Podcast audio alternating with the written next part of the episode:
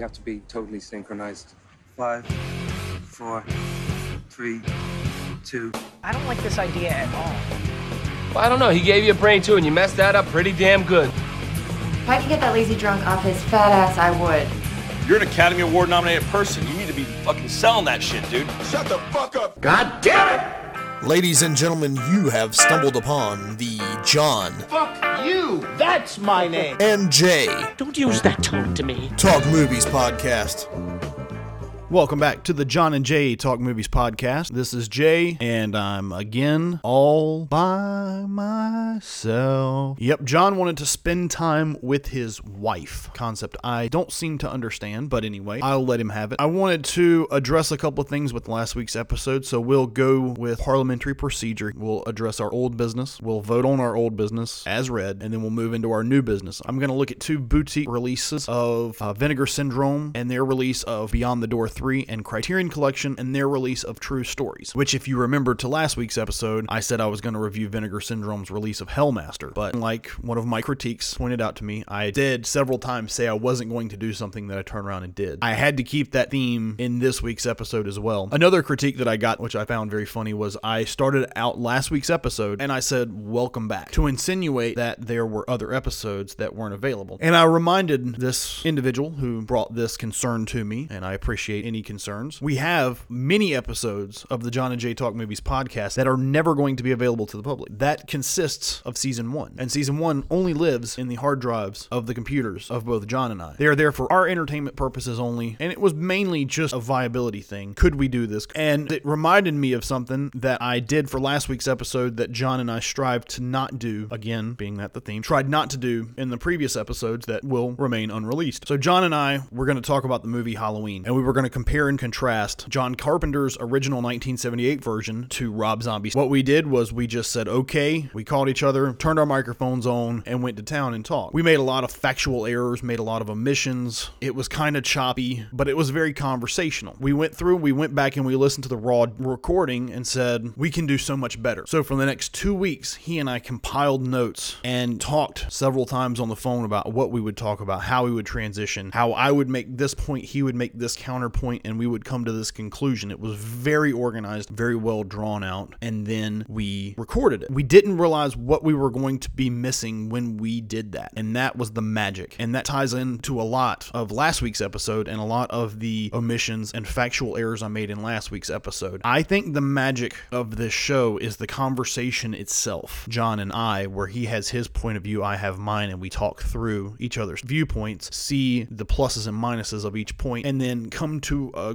conclusion that I think is the best of both worlds. So, what was happening was when we were so prefab and so recorded, I was just waiting for dead air to get to the next note that was on my sheet. Same thing for John. He was like, okay, hurry up, say something so I can get my point of view out. We weren't listening to each other. It was basically just recorded lines said one after the other, which didn't make for very good podcasting because what the first episode had was, hey, I remember this one bit. Yeah, I remember that bit as well. And then we kind of talked through it together and we bounced off of each other more. And it was more, again, like I said, more conversational as opposed to me reciting lines, him reciting lines. I feel like the format, while flawed, is still the best way to go and it makes for the most entertaining show that I would want to listen to. And since I am my primary audience, that's what I'm going to stick with. I made a couple of factual errors, so like the inside front page of the newspaper. I said something about William Peter Blatty and Legion and The Exorcist 3. Well, those are one and the same film. I wanted to throw an interesting little tidbit. William Peter Peter Blatty, who wrote the book The Exorcist that was made into the 1973 film The Exorcist that was directed by William Friedkin, he wanted to call it Legion. But Warner Brothers, who had bought the rights to it, said, no, we want you to call it The Exorcist 3. But his whole point was this was not a continuation of what was done in The Exorcist 2. The Exorcist 2 was a horrible film, and it's one of the five films that, regardless of how large my collection grows, I refuse to own because of the lack of quality and the slap in the face that it was. What they did, William Peter Blatty's Legion, they made him them include an exorcism in it and call it The Exorcist 3 because they wanted name recognition. And you say, well, why are we talking about that, Jay? Well, when we get to the new business part of today's episode, one of the films I'm going to review, even though I lied to you, boldface lied to you last week when I said I was going to review Vinegar Syndrome's release of Hellmaster, I'm actually going to talk about Vinegar Syndrome's release of Beyond the Door 3. You're going to say the same thing I said. I've only seen Beyond the Door. I haven't seen Beyond the Door 2. I'm going to be lost. Well, come to find out, it's a sequel in name only. It has nothing. I don't even think there was a door in the film, and there was certainly nothing beyond it. That was a big problem with direct to video releases and small independent films of the 80s, where studios were so scared that there was not going to be a path to making their money back that they were hunting for name recognition, notable actors, anything that they could do to market and sell the film. So it kind of reduced the quality of the film because there was no need for that exorcism scene in The Exorcist 3. There was no need for us to be talking about The Exorcist 3. We should be talking talking about Legion, the film, not The Exorcist 3. So I was at Target this morning. Imagine that. So if I'm not at work, I'm not at home, and I'm not driving somewhere, I'm at Target. That's just who I am and where I am. I strolled through the back part of the store, and they had on the big screen, they were playing a promo for Ford versus Ferrari. And a couple of things struck me about that. I'm going to say I don't remember this line from the film. You had Matt Damon's character as Carroll Shelby saying that they knew they were making history. And that was one of the points of contention that I had last week was they never really talked about the legacy